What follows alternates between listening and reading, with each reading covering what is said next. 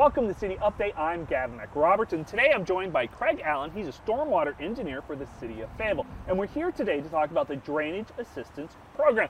Now, tell me a little bit about the DAP program. Well, the DAP program began in September of 2019. Uh, the, per the ordinance, the city is only responsible for maintaining drainage infrastructure within its right of way.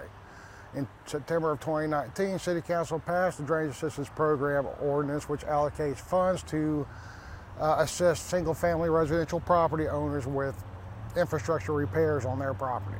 Now, I understand only certain uh, uh, households are eligible for programs. So, what are the eligibility requirements? Well, the eligibility requirements was they must convey water from a city street, it must be single family residential, and it must be the repair of subsurface drainage infrastructure.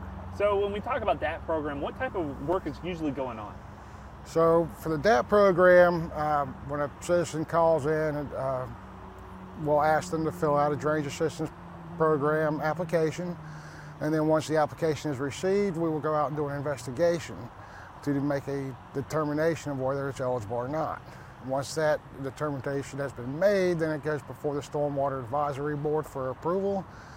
And then once the approval is done, then we begin the, the we begin the design and uh, construction process. And we're talking about things like, you know, if there's a drainage pipe that comes through the property and it's developed leaks over time and created sinkholes, that's the type of projects we're, we're typically talking about, right? Exactly.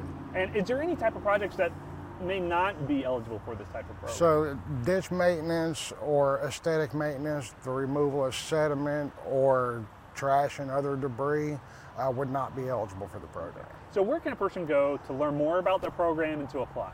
Uh, you can go to fayettevillenc.gov backslash DAP or you can call 910-433-1613, our That's stormwater, our stormwater hotline, yes. yeah.